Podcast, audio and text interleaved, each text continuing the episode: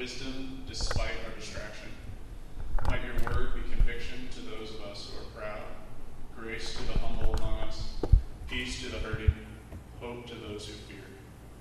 Open our eyes to see, our ears to hear, and our hearts to receive the word that you have for us today, that you have prepared for Aaron to speak to us. Thank you for his preparation and commitment to your word and to this church, and encourage and strengthen him as he speaks to us by your Holy Spirit's guiding. Would your word have its intended effect on us, and would we not walk away from here unchanged? We thank you, Jesus, who you, Father, have established as our God, as our great high priest, and as our king over all of creation. And it is in his name that we pray. Amen.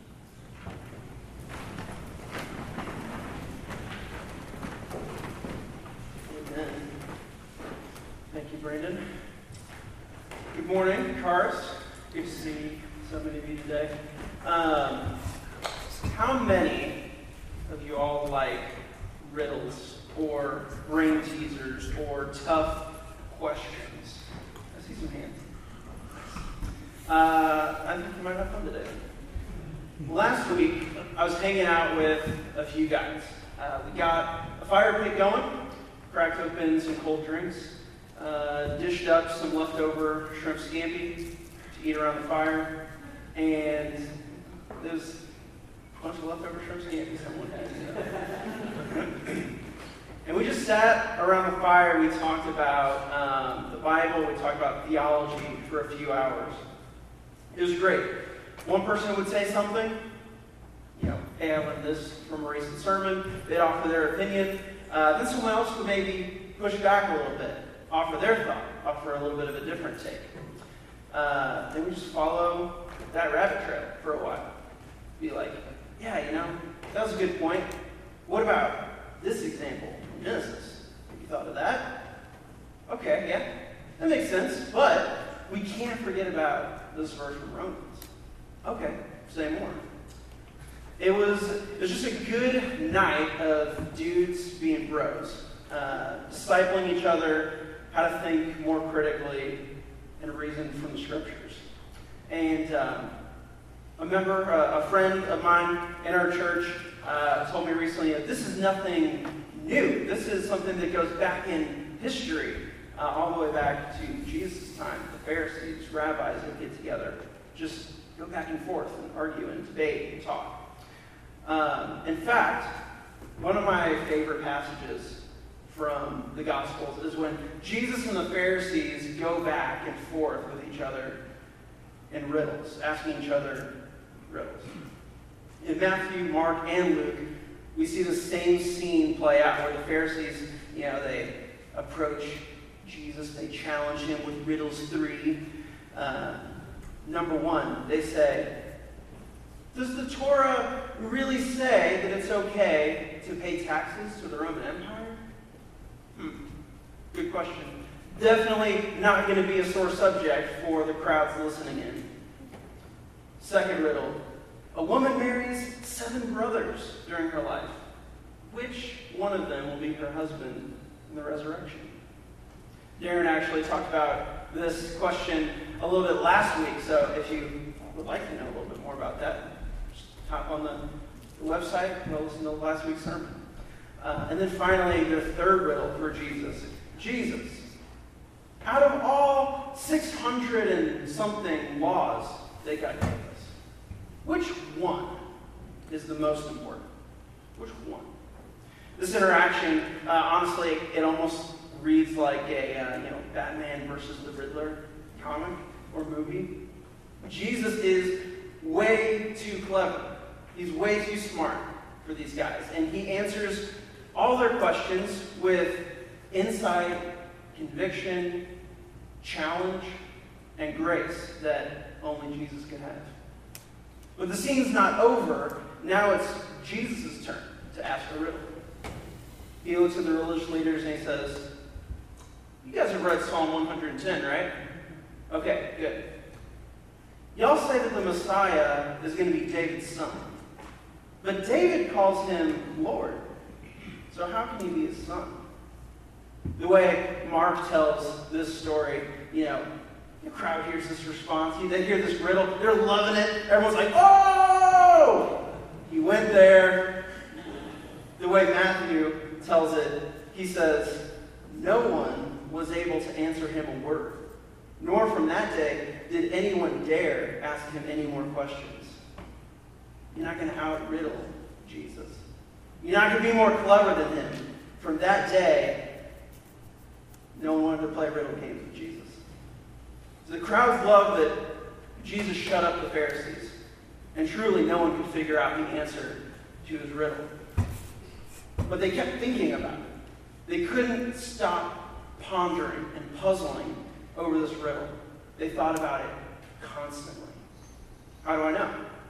Because in the rest of the New Testament, this psalm is the most quoted psalm in reference to Jesus.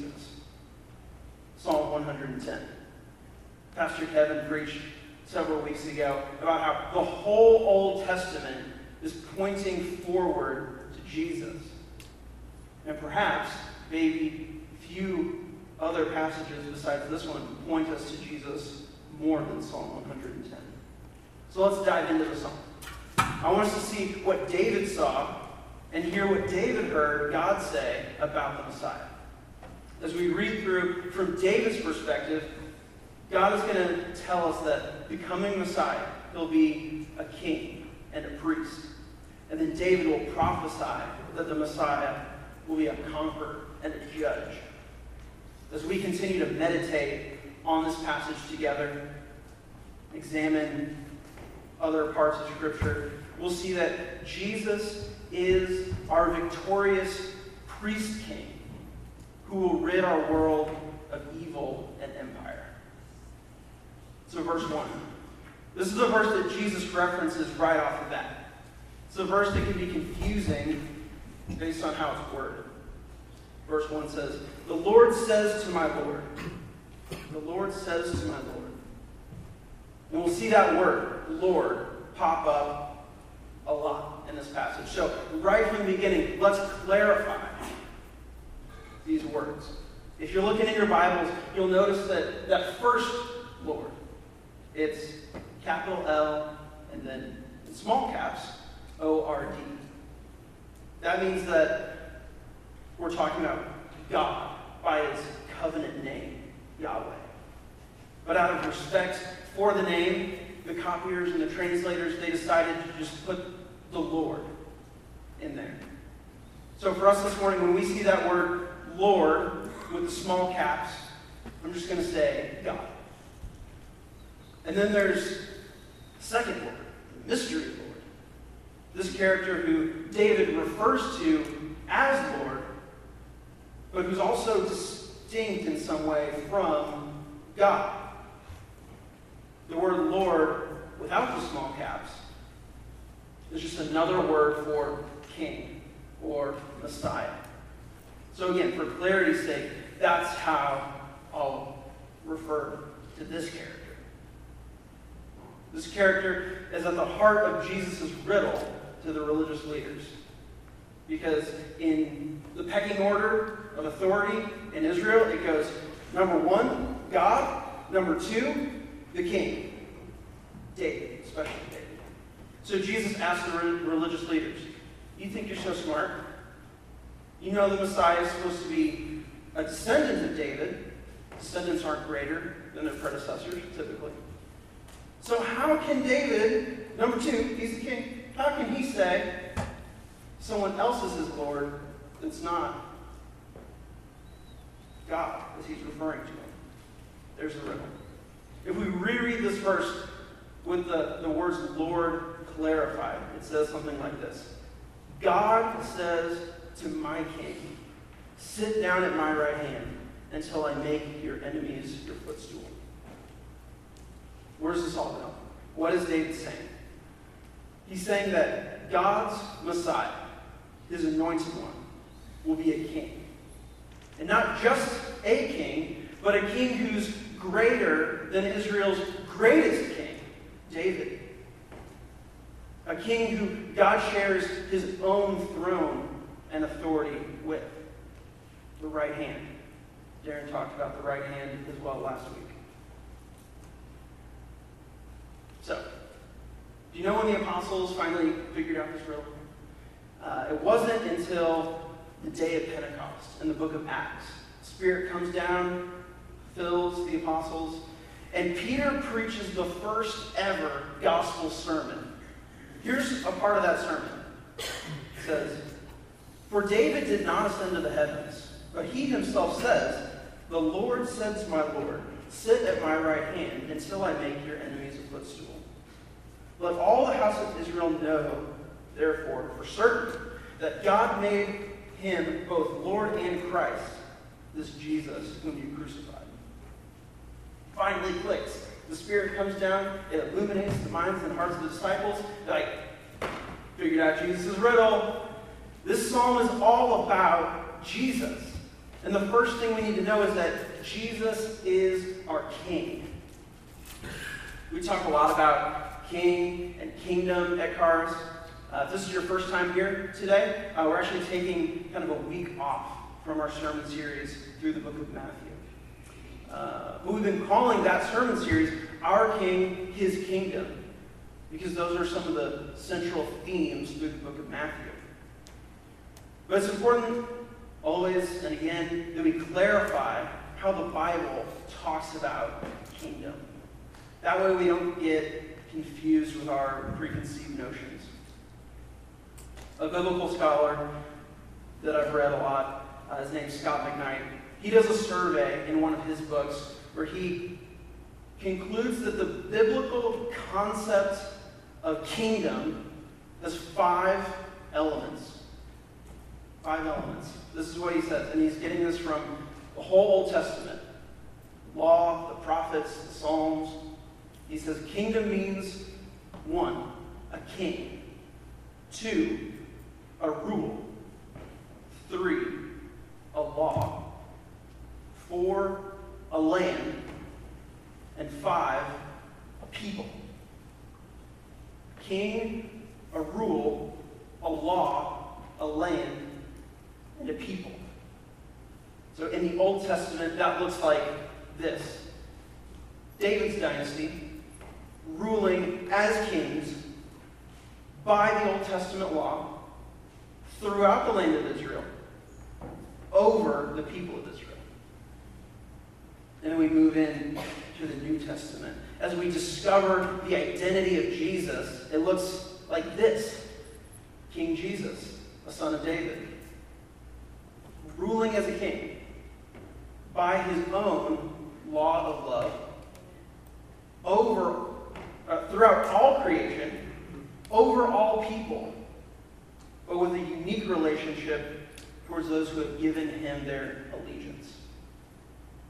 And that last one is important because it's common that we use language like accepting Jesus into our hearts, accepting Jesus as Savior and Lord.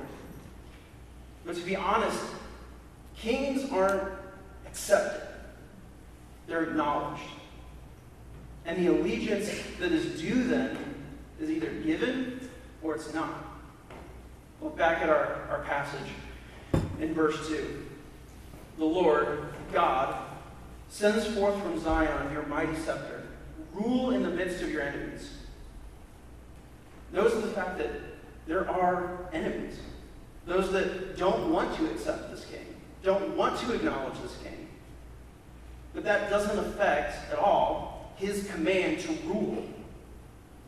Because that's what kings do. They rule.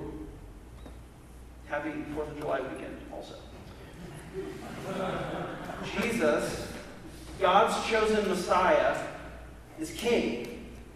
And his rule is, at this very moment, a universal reality, regardless of how we feel or respond. Now, Jesus would like us to respond and feel a certain way about his kingship, but how we feel, how we respond, doesn't change the fact that he is king over the universe right now. He rules through his own law of love, a yoke that's easy and light. And he even helps us bear it with gentleness. And though he rules over everywhere and everyone, he has that unique relationship with his people, those who joyfully given him their allegiance, who've put their faith and their trust in him. I promise we'll come back to verse 3 later because it kind of informs how we apply this passage. But Jesus is our King. Secondly, Jesus is our champion. Let's look at verses 5 through 7 together. The Lord, the Messiah, is at your right hand. He will shatter kings on the day of his wrath. He will execute judgment among the nations, filling them with corpses. He will shatter chiefs over the wide earth. He will drink from the brook by the way. Therefore, he will lift up his head. So, for a lot of us here, this, these verses probably seem kind of extreme. Shattering kings, executing judgment, piling up corpses. These are verses that may have us feeling a little bit uncomfortable. You might be thinking, um, you know, what about all that stuff that we've been reading in the Sermon on the Mount? Blessed are the meek, the merciful, peacemakers. I've even been reading ahead. What about non retaliation? What about loving your enemies? If that's what you're thinking, then I'm glad, because it means you're paying attention. And sometimes paying close attention will get us into situations like this, where we have two parts of Scripture that we have to hold in a little bit of tension while we seek to understand them. I said our, our second point is that Jesus is our champion. What exactly do I mean by that? Probably most people know the story of, of David and Goliath. Even if you've never read your Bible, you've probably seen it as a Looney Tune cartoon or Simpsons cartoon or something like that. Puny little Israelite shepherd faces off against a literal giant, a Philistine giant. You ever notice that no one ever calls this the battle between the Israelites and the Philistines? Because, I mean, those are the two sides, those are the rival nations warring against each other. But the way they often did warfare back then was each group would send out their champion, their strongest person, to represent the whole group. If you read through the story of David and Goliath, you'll kind of see the terms laid out. Your guy can defeat our guy, you win, we'll be your slaves. If your guy defeats our guy, you win, we'll be your slaves. For us, our champion is Jesus. Jesus is the one who goes out on our behalf to shatter and to judge and to pile up. He does it so we don't have to. He does it because we're not called or equipped to do it. He does it because he's the only one who's qualified. Because he's the only one who can judge perfectly and impartially with justice in all things. So you're right to notice a little bit of tension. It's the same tension that Paul actually speaks to in Romans, where he writes this. He says, Repay no one evil for evil. Sounds pretty Sermon on the Mount. Repay no one evil for evil, but give thought to do what is honorable in the sight of all. If possible, so far as it depends on you, live peaceably with all. Be peacemakers. Be, beloved, never avenge yourselves, but leave it to the wrath of God, for it is written, Vengeance is mine, and I will repay, says the Lord. To the contrary, if your enemy is hungry, feed him. If he is thirsty, give him something to drink. For by doing so, you will heap burning coals on his head. Do not be overcome by evil, but overcome evil with good. Jesus leads us by example. But not everything that he does are we called and equipped to do as well. And this is a perfect example. In fact, Paul says it's the justification behind Jesus' commands to you know, everything he says in the Sermon on the Mount. We can face persecution. We can make peace. We can respond to violence in a nonviolent way and we can love our enemies because Jesus is our champion. because he's the one who will one day judge justly and the one to whom retribution rightfully belongs. Let's keep looking. The Messiah is not just on some kind of random rampage, he's on a mission. The purpose of this war waging is to finally, once and for all, rid the world of evil and empire. Look at these phrases shatter kings, judge the nations, shatter chiefs over the wide earth. When verse 2 talks about ruling in the midst of enemies, well, these are the enemies. And this is how they have to be ruled. Allegiance must be rendered, rebellion must be crushed. More specifically, the Messiah is putting a final end to empire in our world. What do I mean when I say that? Like we talked about a minute ago. We use the word kingdom a lot. We talk about kingdom, king. When I say empire, what I mean is anti kingdom. An empire is any institution, worldly, spiritually, both, that demands our allegiance that we rightfully owe to King Jesus. The empires of this world are inherently set against the kingdom of God. And so on the day of Jesus' wrath, they must be shattered. There's no place for them in Jesus' kingdom because they are inherently rebellious. They idolize violence and power, and they use those things to fill our world with evil. So is our champion. Jesus will go out on our behalf to rid the world of evil, rid the world of empire once and for all. He'll make the kind of world where AR 15s are not used in another school shooting, and where forceps aren't used in another abortion. All tools for violence will be shattered, smelted down, repurposed, never to harm someone again. And then he drinks from the brook before lifting up his head. Church, the only thing that could stop or postpone Jesus' mission is him stopping for a drink before pushing forward to fulfill his calling. When that comes to empire, that means that no prime minister or president or party, no chairman or congress or court, and no dictator, no chief or emperor can stop him. It's also why, as we read in verse 3, I told you we'd come back. As his people, we can offer ourselves freely. We can focus on being faithful and not just effective in the eyes of the world. We can give our time completely to prayer and lament. We can give our resources completely to vulnerable women and children. We can give our own lives to protect those who are in danger. Cars, we can do this because his success is certain and assured. So Jesus is our victorious king. And last but not least, he's our priest, our high priest.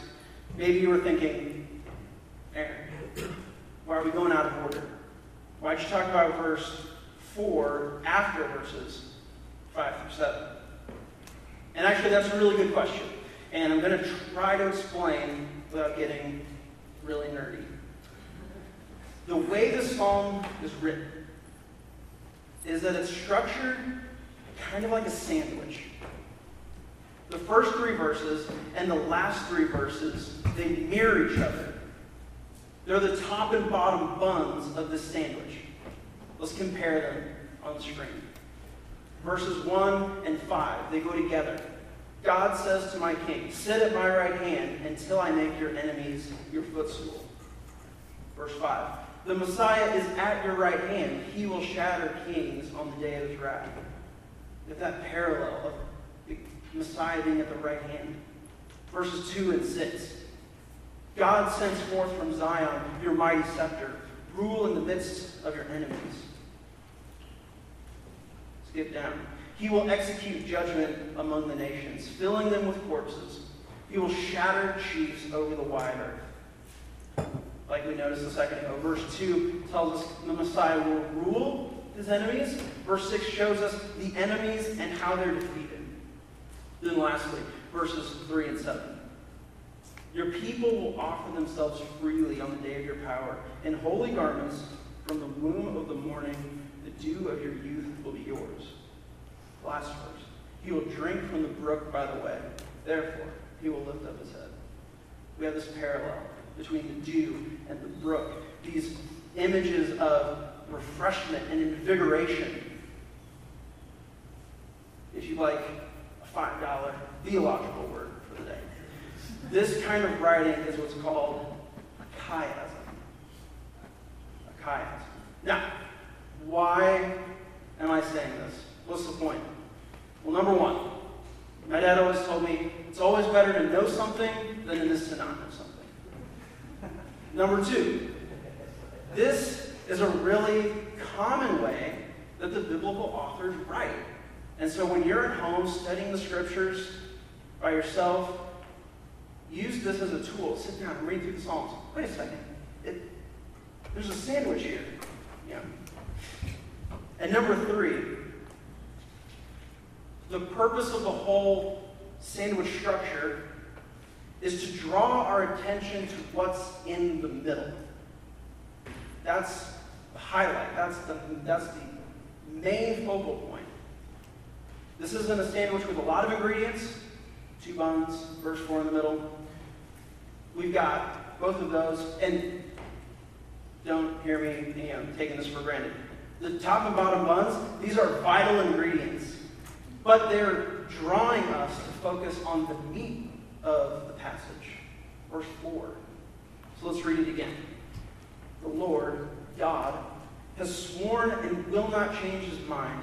You are a priest forever after the order of Melchizedek. There's plenty that we can unpack here. Well, let's start with Melchizedek. Who or what is a Melchizedek? Melchizedek is a guy who pops up in one other verse in the Old Testament prior to this. We read about him in Genesis 14. It says, After his, this is Abraham, after Abraham's return from the defeat of Chedorlaomer, and the kings who were with him, the king of Sodom went out to meet him at the valley of Shaveh that is, the king's valley. And Melchizedek, king of Salem, brought out bread and wine. He was priest of God Most High. That's it. This is the only reference to Melchizedek until we get to Psalm 110. But we do learn two important things. Number one, he's a king. Number two, he's a priest. He's one of God's priests, even before the people of Israel exist. It's just Abraham at this point. No Aaron, no Moses, no Levites, nothing like that. Somehow we have a priest to God. Let's remember what, what that role is the role of a priest. Priests facilitate worship between a group of people and God by offering sacrifices on their behalf. We don't get to read any of the details, but Melchizedek did that in some mysterious and magnificent way.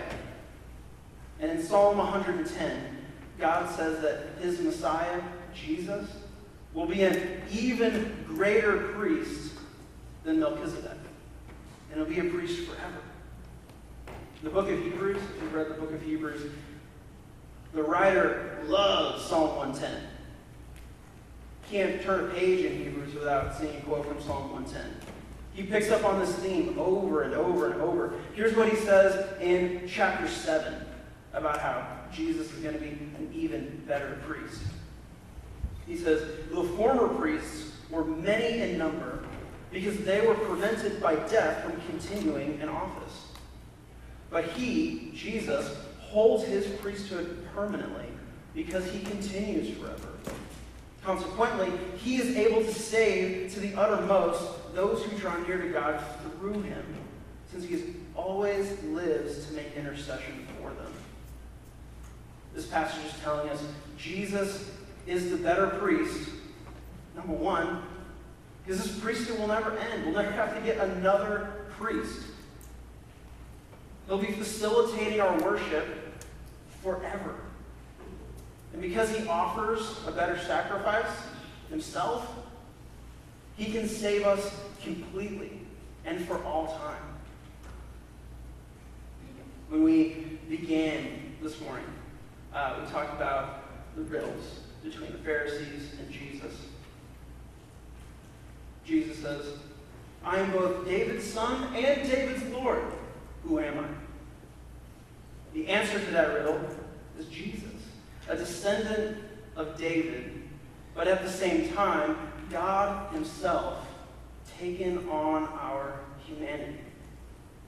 As we close, I want to leave you guys with some more gospel riddles. Number one, I wield a scepter in Zion, but instead of a staff in my hand, it's a spike in my wrist. Who am I? I execute judgment on the nations while the empire sentences me to death. Who am I? I serve as both eternal priest and the final sacrifice. Who am I? If you've been following along in our passage, you probably already know the answer to these riddles. Jesus, the King, is the one who rules by serving others. Jesus, the champion, is one who conquers by surrendering himself. Jesus, the priest, is the one who offers his own life so that we can become members of God's family. Taurus, this is the gospel. That Jesus is our victorious priest king who will rid our world of evil and empire. That when we turn away from our sin, renounce the empires that we've built, and offer ourselves freely to Him, He rescues us, brings us into His family, and into His kingdom. Let's pray.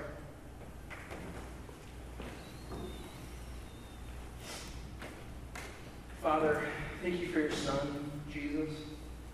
Thank you for giving us a righteous King to lead us, a victorious conqueror to bring peace to our world, for an eternal priest that will always bring us close to you.